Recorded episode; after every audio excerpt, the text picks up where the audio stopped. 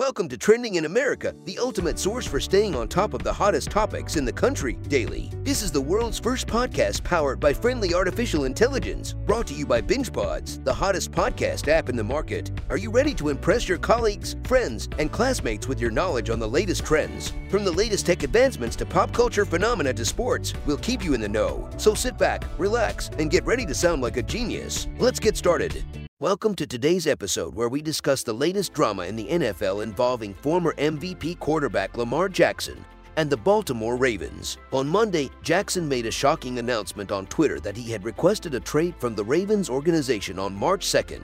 In his tweet, Jackson thanked his fans for their love and support, but also mentioned that the Ravens were not interested in meeting his value. As someone who loves the game of football and dreams of helping a team win the Super Bowl, Jackson felt he had to make a business decision that was best for his family and himself. The Ravens had used the non-exclusive franchise tag on Jackson, giving him a tender worth $32.41 million in 2023, but also allowing him to negotiate with other clubs since he doesn't employ an agent. However, last Thursday, the NFL sent a memo to teams warning them not to negotiate with a non-NFLPA certified agent who may be contacting them on Jackson's behalf. Meanwhile, Ravens head coach John Harbaugh tried to downplay the news of Jackson's trade request during the NFL's annual league meeting in Phoenix. He expressed his love for Jackson and his excitement to build the offense around him, adding that he was confident Jackson would remain a Raven in 2023. However, it seems that Jackson's decision to request a trade may have been the right one. Former NFL cornerback Darius Butler showed support for Jackson on Twitter, and many are speculating that the Ravens may have taken advantage of Jackson's lack of leverage during free agency by placing the non-exclusive franchise tag on him.